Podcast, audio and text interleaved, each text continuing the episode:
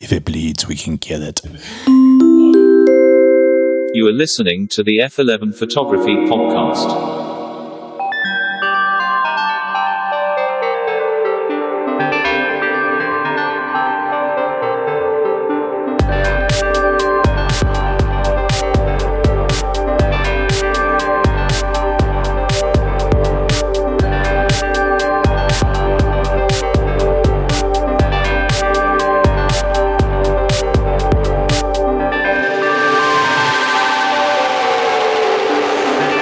To the chasers of light, to the purveyors of pictures, to all of you listening, this is the F eleven Photography Podcast.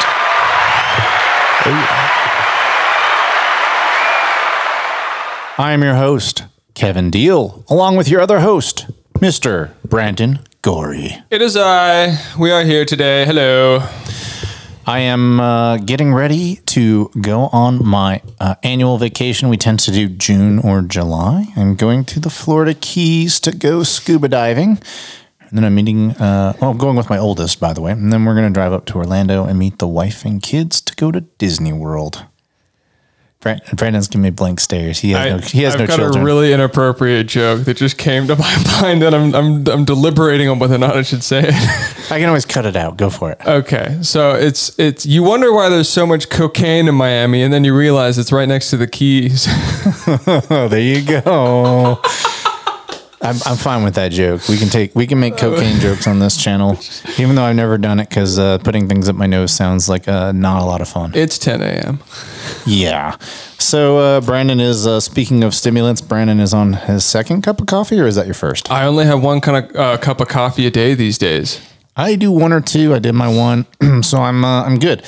But uh, yes, I'm going to go on vacation, uh, so we were going to knock out a few podcasts. We uh, did one today. We're doing another one right now. Let's talk about today's sponsor, Dehancer.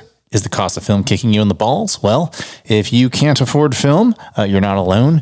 And there's software to take care of that. For about the price of a few boxes of uh, T Max four hundred, you could just buy the program Dehancer. What is Dehancer? It's film emulation software. There's over thirty combined years of experience uh, using the algorithms to try to recreate things like film grain, prints, uh, all sorts of things. Um, Especially Hel- halation, halation, bloom effects, et cetera. Things that you only see when you take light and you put it through an emulsion. And my biggest, uh, my biggest gripe about most people who try to emulate film is they never can emulate the physical part of the light hitting a piece of uh, material. And I gotta say that while Dehancer isn't perfect, it does a pretty darn good job. And of all the programs that are out there, it does the best job of emulating the physical uh, light hitting the emulsion. Would you agree with that, Brandon? I one hundred percent agree. And there's something special about Dehancer in that you can rely, you can lean on their array of presets, which look phenomenal, by the way. But other than that, it is such an advanced software that you can build any preset you want. It doesn't even have to look like a, a, a standard film stock. It can look like anything you want it to, and that's the magic. Exactly. You've got really cool things like Ilford H P five. You've got things like uh, Portra four hundred. You can even get uh, expired film stocks that they don't make anymore, like Kodachrome or Fuji Eterna, things like that. But you're not just limited to still frames. You've also got motion picture film. So if you're used to using those uh, Fuji and Kodak films, the Kodak Eastman films and all that, they're there. Those stocks are there. So uh, check out a link in the description below where you can get ten percent off your copy of Dehancer today. And speaking of today, today's episode, we're going to talk about unorthodox Uh, photography techniques and styles. Uh, Brandon picked this episode out, and so he's going to be driving the ship mostly on today's episode, and I'm going to be responding. Usually I drive the ship because I come up with a lot of the episode ideas, but Brandon came up with this episode idea, so I'm going to let him drive a lot of the ship here. But basically, we're talking about Uh, things that can help you uh, separate yourself from other photographers, because a lot of times we're using the same techniques, and there's just uh, subtle things that you can do to improve your photography and, and take it to the next level and help you grow as a photographer. So I'm going to uh, pass the little talking bark over to Brandon, and he can now talk. Ah, yes, it's good to have the conch in hand. Thank you, Kevin. So today we're talking about the in- intentional... Um, Oh God, suddenly the pressure hit and I'm blanking. No, today we're we're talking about intentional imperfections in our photography.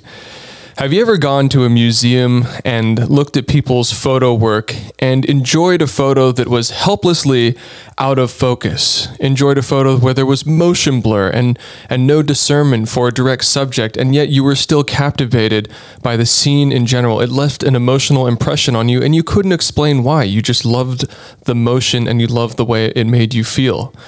There are a lot of these things. There are a lot of artistic ways in which we can express ourselves with photography, and it like while not maintaining the perfectly crisp, perfectly composed, perfectly metered, and perfectly colored image. Yeah, and I, I, I admittedly struggle with that, um, and the reason why is I'm a very technical photographer. And, uh, you know, I'm in Facebook groups with other technical photographers where we talk about technical things. So if you're talking about, oh, how sharp is this lens? Where's the bokeh fall off at? And all this. And you get into that, we- you get into the weeds there. Uh, you often find yourself uh, really uh, swinging to one side of that pendulum and, and not exploring the other side. And I found that, um, you know, I think the thing that set me off is, Uh, I, I usually will let models choose their shots, uh, you know, because if we're doing a creative collaboration, uh, they want something for their portfolio. I let them have a little bit of say in uh, what ends up happening uh, and what, what they want me to edit. And then I, if it differs from what I, I pick, then I edit both of our shots. But a lot of times we end up picking the same shots. But uh, I accidentally left a shot that I didn't like perfectly execute on it, and the model selected that. They thought it looked cool. And, and, and I found that, uh, you know, sometimes when I'm in a hurry and I don't like cull my photos well, a lot of times the models will select the the shots that look intentionally blurry. They were accidentally blurry, I might tell you, but because I didn't uh, technically execute it well. But, and I've actually uh, really noticed that with my Fuji G F X one hundred S, because as amazing as that camera is, one of the things that absolutely sucks on that camera is the autofocus. So I have to shoot manual focus a lot. And then also because I shoot a lot of film and I have to shoot manual focus on these old um, medium format analog cameras, is I do miss focus. And a lot of times it's like, man, this picture is so amazing, but I didn't nail focus, so I'm just going to throw it away. No, don't do that. Like, live with your imperfections. A lot of times people prefer the softness. A lot of times people are sick of seeing things that are so technically perfect that when they see something that isn't, it really strikes them and, and stands out to them. And so it allowed me to, uh, that error allowed me to stand back, reevaluate my work, and go, should I intentionally be trying to do stuff like this? And I've noticed that since I've been trying to intentionally do stuff like this, it's a skill that I've been developing, and it's evolving my work for the better.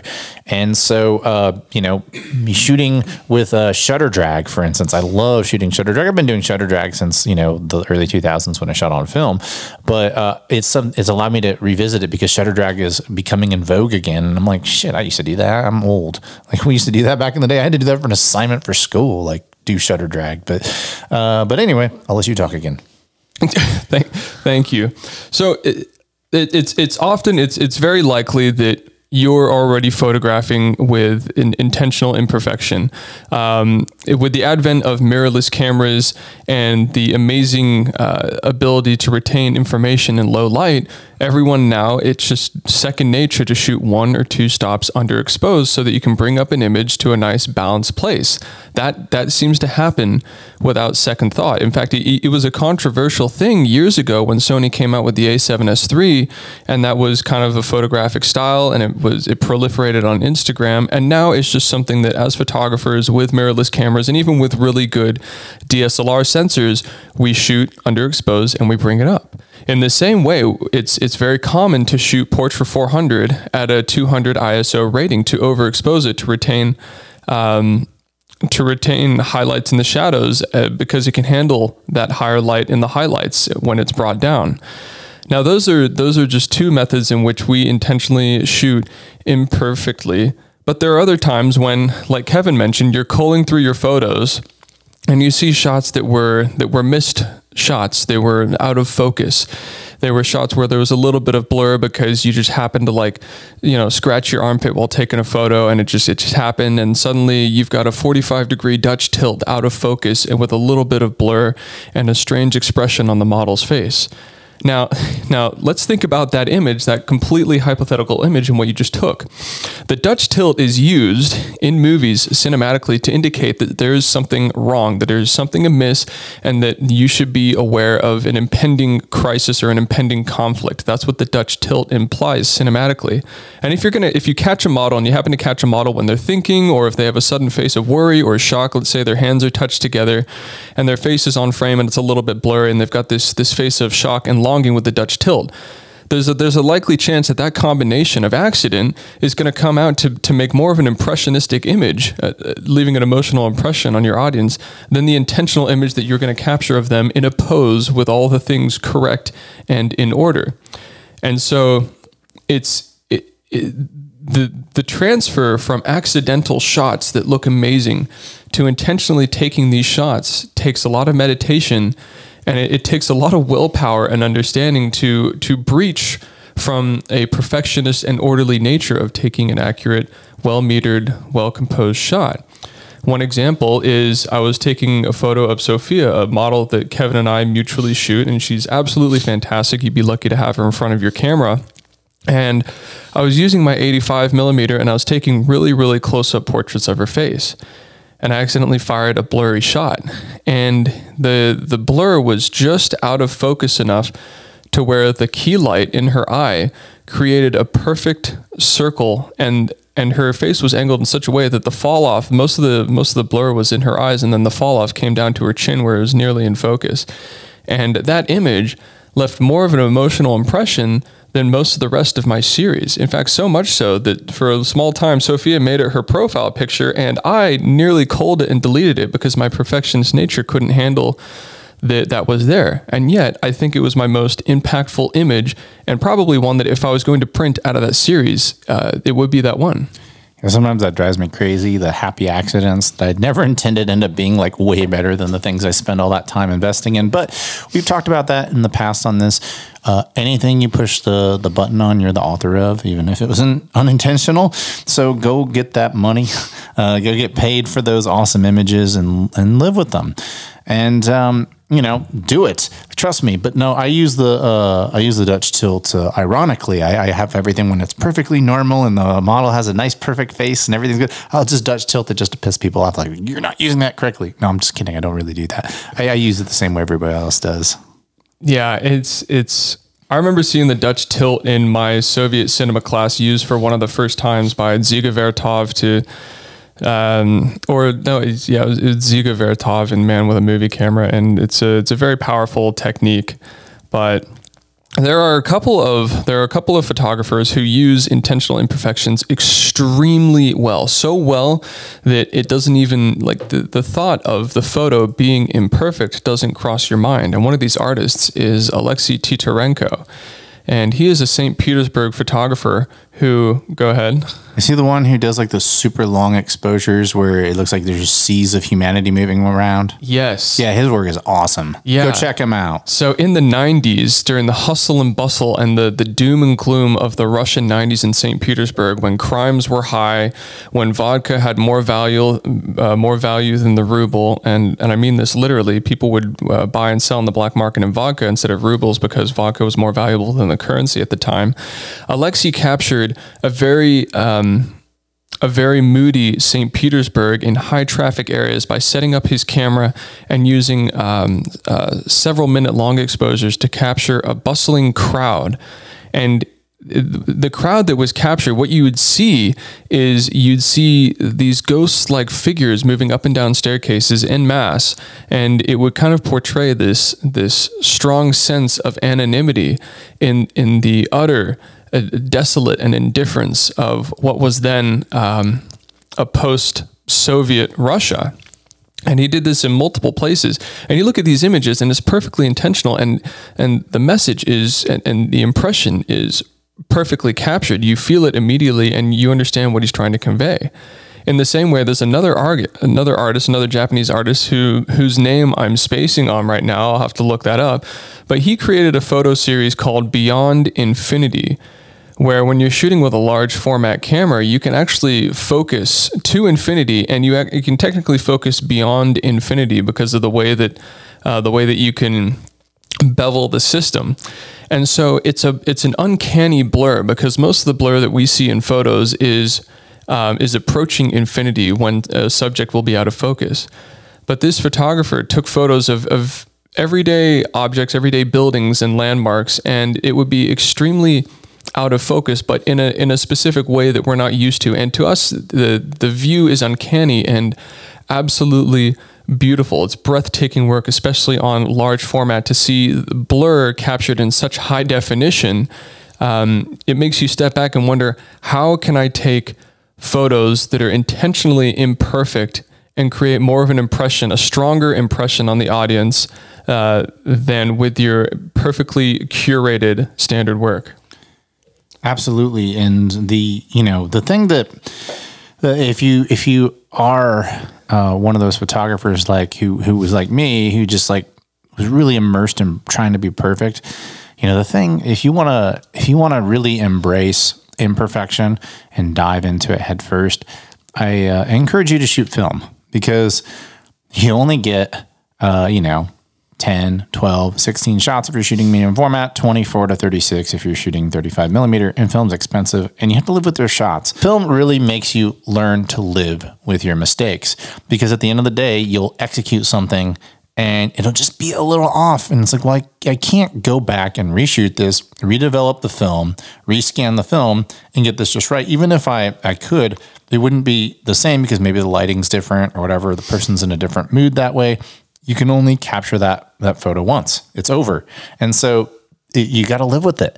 And uh, shooting film has really uh, like reinvigorated my love of imperfection, because when I started off, like I said, and I've talked about it a million times on this, on this show, I started off on film, then I went to digital, and then I rediscovered film. And when I rediscovered film, it really did make me like take a step back and just go, look, man, like you gotta, you gotta appreciate the, the imperfections, that. And then the story I told you about with the model who picked the shot that, uh, that, that I didn't like, but or I didn't like because of technical reasons. I actually thought it was a great shot.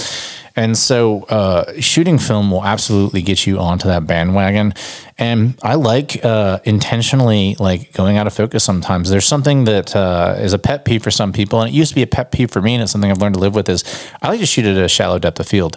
And if you're shooting portraiture at a shallow depth of field and you're up close and someone uh, turns their head a little right or a little left, one of their eyes falls out of focus or their nose falls out of focus. I like that, especially with the nose. Sometimes I'm, you know, I, I can, in my technical geeky head, I can go, well, I'm shooting at a shallow depth of field. And so I can take the fact that their nose is out of focus and their eyes are in focus. And I can just, as a geeky, dorky, technical guy, go, well, no, that's cool. It's showing off the depth of field. So I can find a way that I can appreciate it from a technical standpoint, but also massively appreciate it from an artistic standpoint, because focus fall off Uh, can be used very well artistically as well.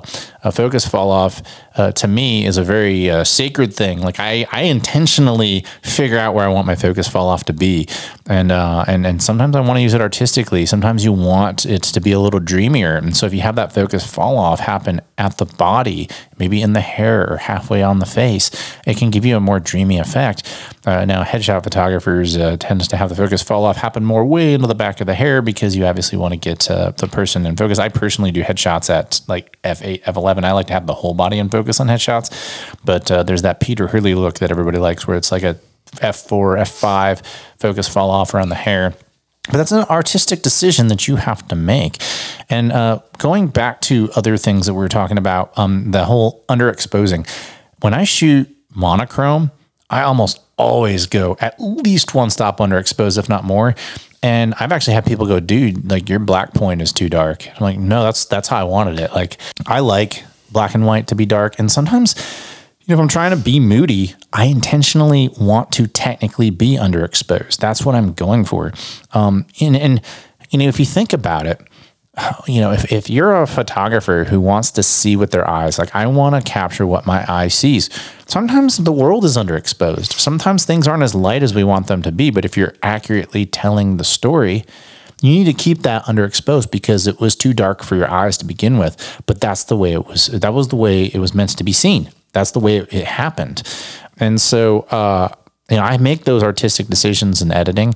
Um, And and it's it's you know something that I, I like to live with. I like I like it. I, I'm really into environmental portraits. That's kind of my main thing. And uh, unless I'm going intentionally for something that's uh, uh, you know fantasy or um, you know not realistic, I tend to leave the exposure the way I saw it. You are listening to the F eleven Photography Podcast. Piggybacking off of that is th- your intention has everything to do with your photography and, and how you see your subject environment relationship. And in going into a shoot and trying to make an image that is going to be intentionally imperfect, um, a lot of people who do that, and a lot of them, they tend to shoot a lot of street style photos or a lot of street fashion. They they go in and They're they're already going in bending the rules. They go in with wide angle lenses. Uh, they go in, in into unorthodox places in the city, and they really just they, they've got their experimenting cap on, and that's really what it is. Is it takes a little bit of a little bit of a nudge, a little bit of I, I don't want to say courage because that sounds silly, but it does, because you have your happy place, you have your habit zone, and where you like to take photos, and you really have to throw a wrench into that to kind of push the boundaries of what you're used to. And so it, it sometimes it takes going to a new environment. Um, sometimes it takes, you know, changing up models, because there's two ways to shoot an environmental photo. There's there's the one where you have a model and all focus is on them, and the backdrop is literally like the environment is just a backdrop. They're not interacting with the environment. They're there. The model's there with a power pose. They've got their hands on their waist and heels on, and they're just the full subject, and nothing else matters. The rest of it is just color and and ambiance. And then the other way to shoot an environmental photo is where you're peering in as third person omniscient to see what's going on in this person's world. It's where they're interacting with the world. It's where they're in motion. It's where they've got their own thing going on, and they're feigning they're feigning an, an otherworldly essence in which you get to view them, and you just happen to take pictures of them while they're doing their own thing. That's the style that I prefer to shoot uh, with my editorial vibes. Uh, but let's talk about uh, certain things that are of interest to me when it comes to unorthodox. Uh, I'm going to start talking about lenses. So as an environmental portrait photographer, I shoot the standard, what I consider to be the standard environmental portrait photography lenses, which is uh, if I'm shooting a normal field of view, I shoot a fifty millimeter lens. If I want to be slightly wider than a normal field of view, I shoot a thirty-five millimeter lens. And then when I'm going to get tighter, I shoot either my eighty-five or my one thirty-five millimeter lenses. And those always go with me on my shoots. However, I have two other lenses, and uh, I'm a Canon shooter. For those of you who don't know, I shoot on an R five. And there are two lenses that I will choose one or the other on with a shoot, depending on the space in my bag. Um, there is the R F sixteen millimeter two point eight, which I can fit in my pocket, but it's a sixteen millimeter, so it's an ultra wide. And then uh, on shoots where I have a little bit more room, I take a fourteen to thirty-five with me, which I'm actually doing a shoot uh, after today's episode, uh, when I'm going to take this with me. And the reason I take an ultra wide with me to a portrait, the reason why I take an ultra wide with me to a portrait shoot is because some of the best photos I've ever taken were taken ultra wide. And they always tell you, oh, ultra wide's for landscape or ultra wide's for real estate or whatever. Bullshit. I love shooting ultra wide. As a matter of fact, if you go to kevin deal photography dot com, literally when you hit enter, the very first shot you're going to see is of a model shot at fourteen millimeters sitting in a chair from below. It's one of my favorite shots I've ever taken. And it was taken at an unorthodox focal length. Absolutely take ultra wides with you. And Uh, I love taking that sixteen millimeter with me, as I mentioned earlier, because it fits in my pocket. And they're like, oh, well, the corner edge isn't sharp. It's like, I'm taking shots of portraits. I don't care if the corner edges are sharp. My subject is usually framed in the middle to a third off anyway. They're not in the corners. So, you know, there's a little bit of focus fall off there anyway if I'm shooting, you know, at a f two point eight or f four or whatever. So I don't care if the corners are sharp. I care if my subject is sharp. And uh, sharpness is overrated, by the way. Um, and, and so I love taking that with me because I don't even really consider it a lens because it's about the size of like an accessory. And I take it with me on every shoot. And in, in, in shoots where I have more space in my bag, I'll take the fourteen to thirty-five because it gets even wider than sixteen.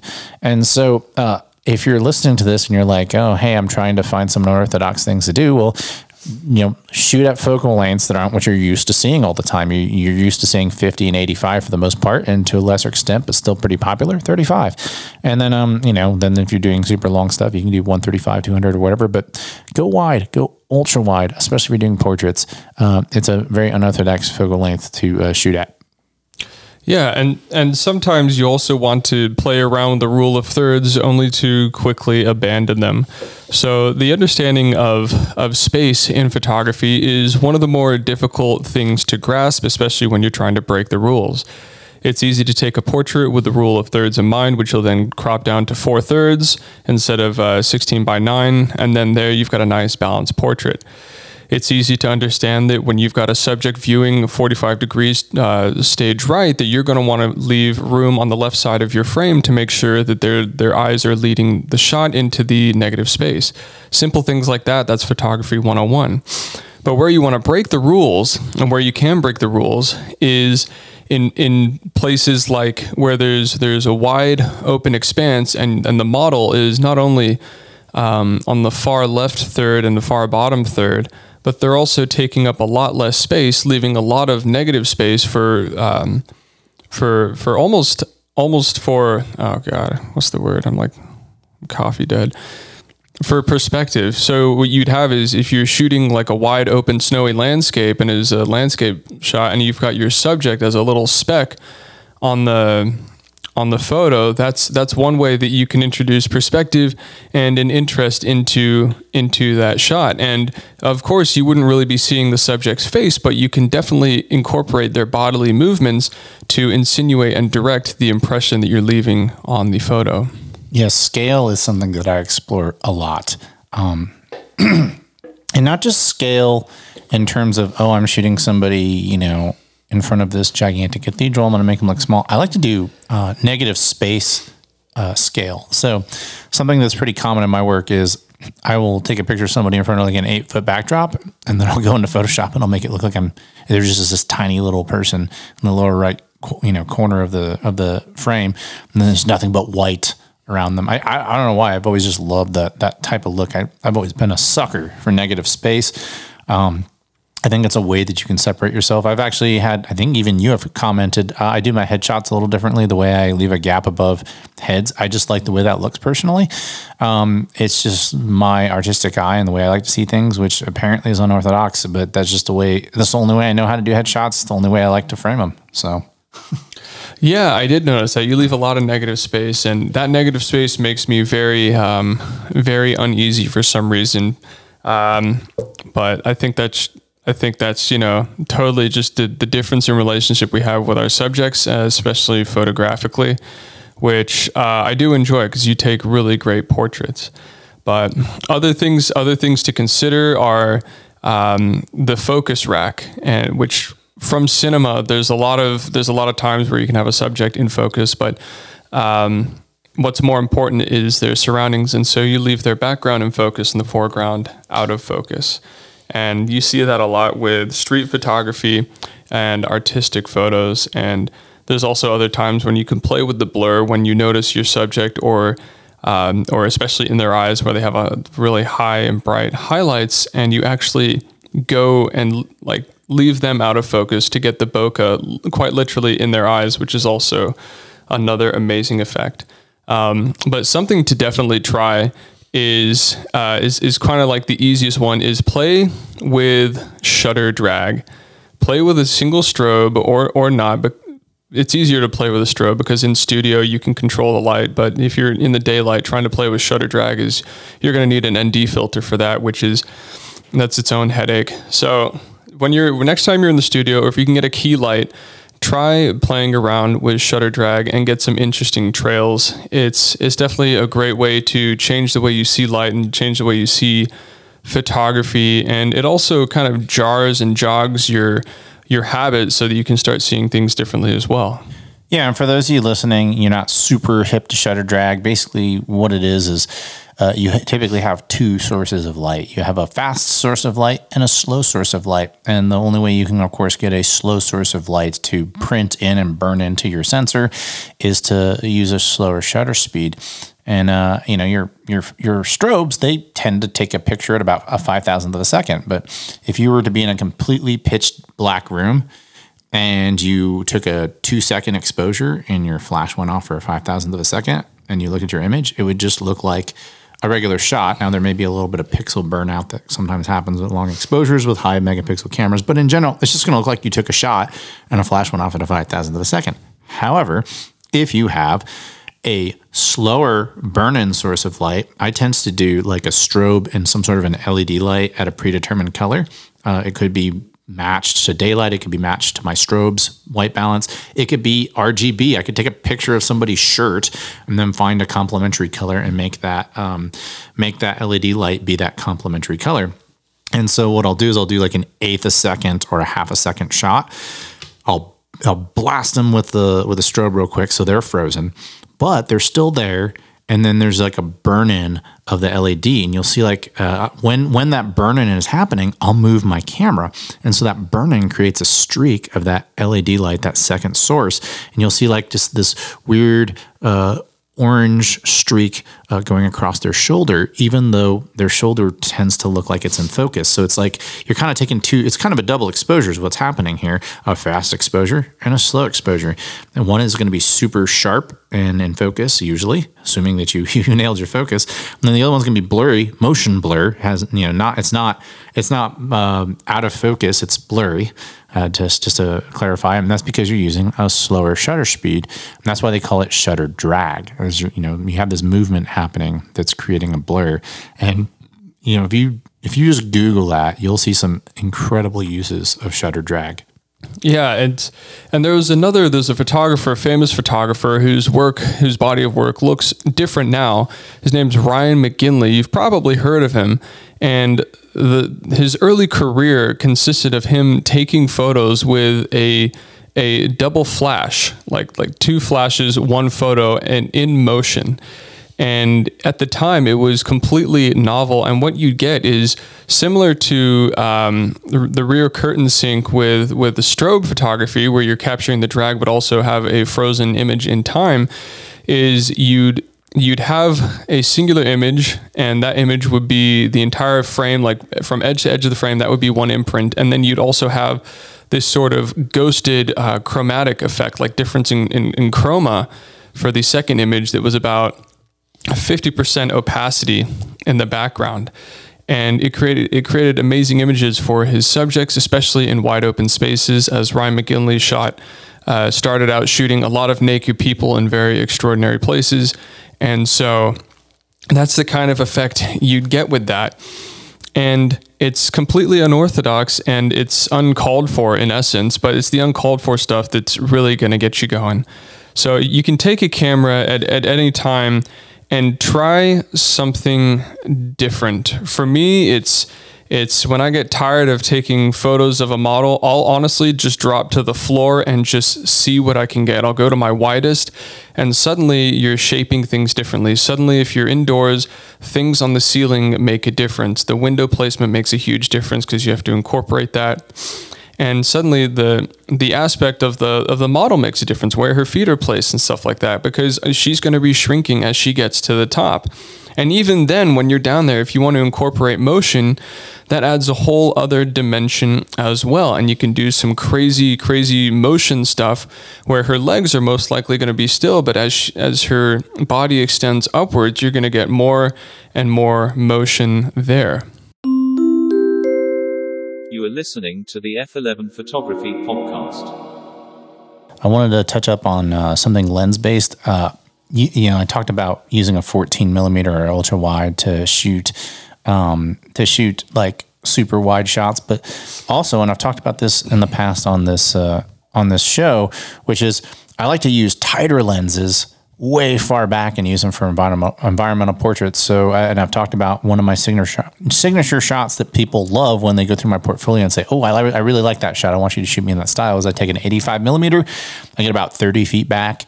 I get super low to the ground. I shoot it all the way wide open at like one point two.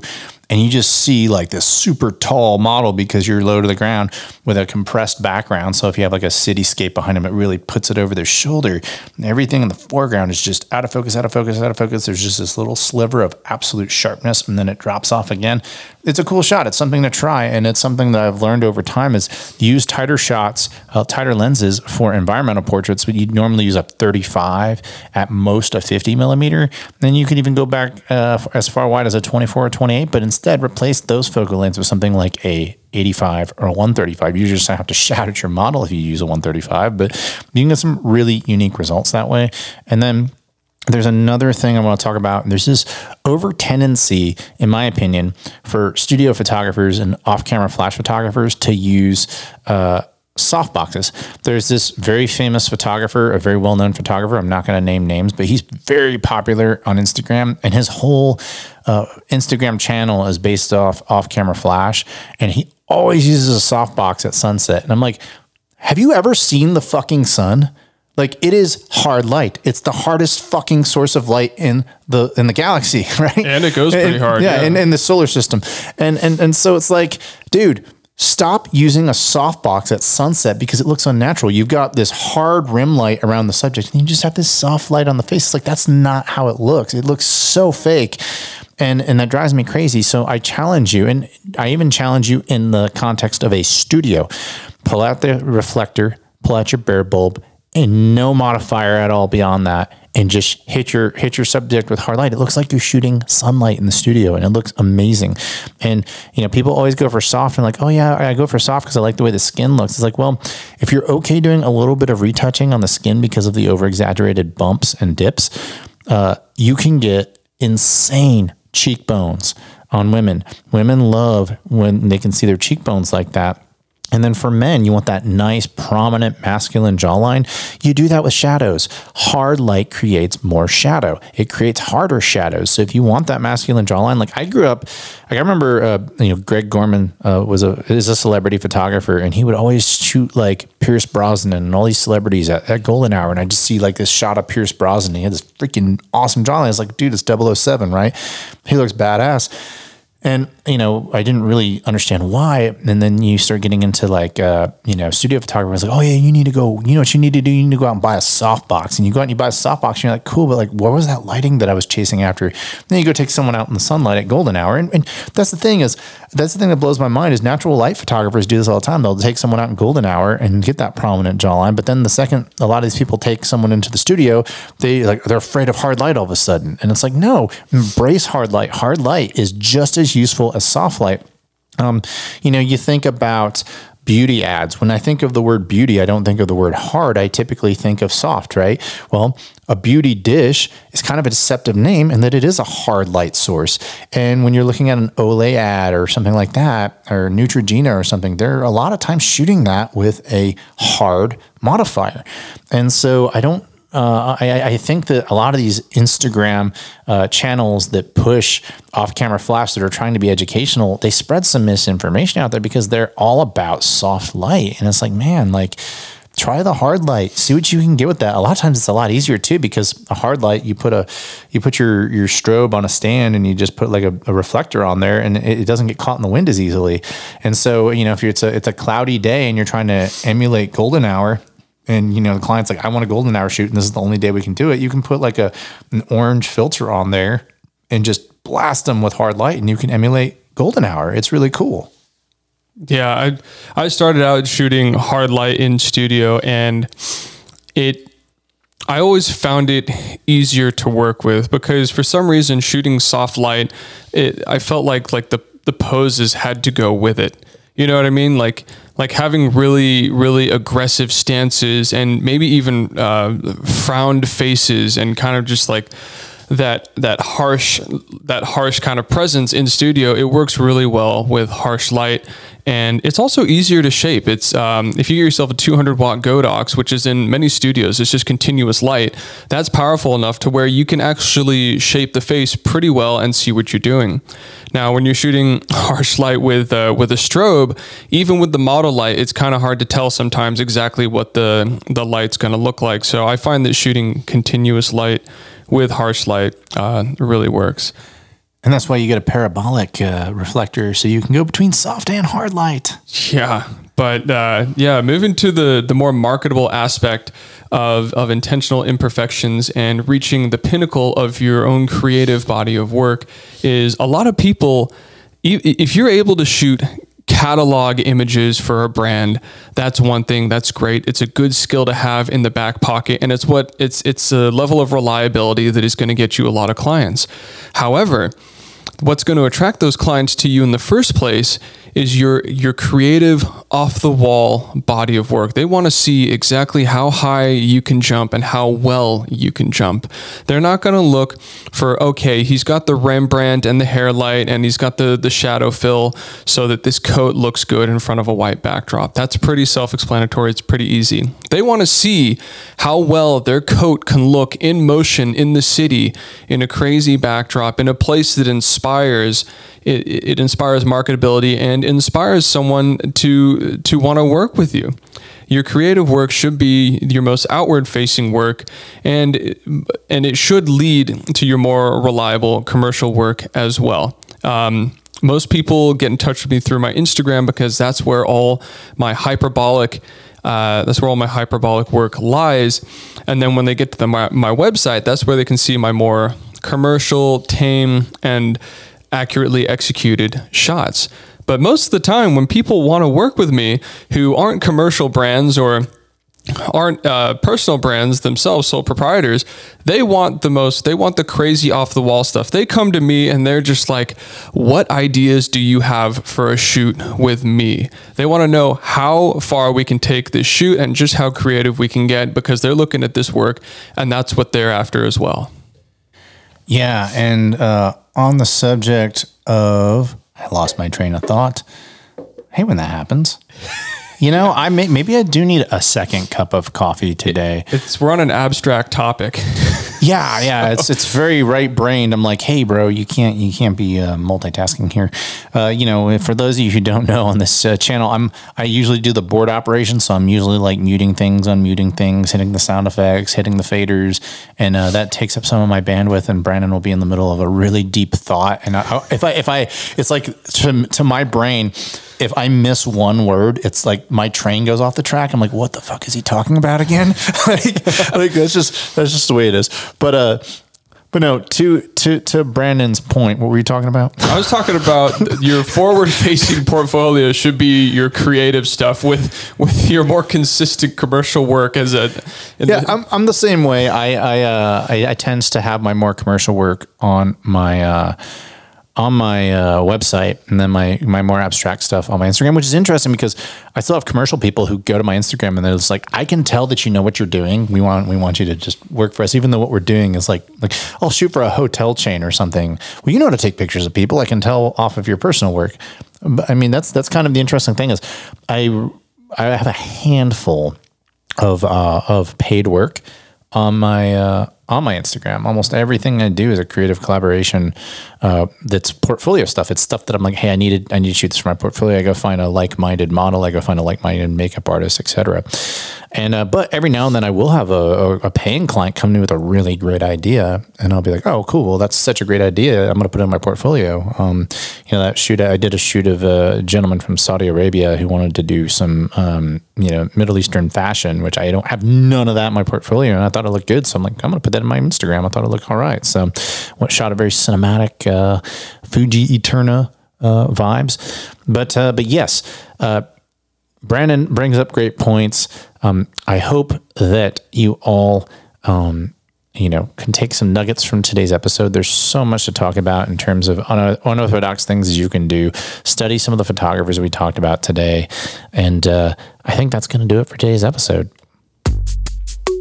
Yes, that is going to do it for today's episode because I pushed the button to end the episode. You see, that's what you can do. It's like the guy behind the curtain in The Wizard of Oz. Uh, but anyway, You can follow us at f eleven pod dot com. You can follow us on Instagram at F eleven Pod. You can follow us on Facebook and Inst- um, not Facebook and Twitter at F eleven Pod, even though we don't really keep up with either of those. We're more Instagram. But uh, we thank each and every one of you for listening to today's episode. We thank our sponsor, Dehancer, who is awesome. Check out the link in the description below for ten percent off. And until next time, chase light, not algorithms.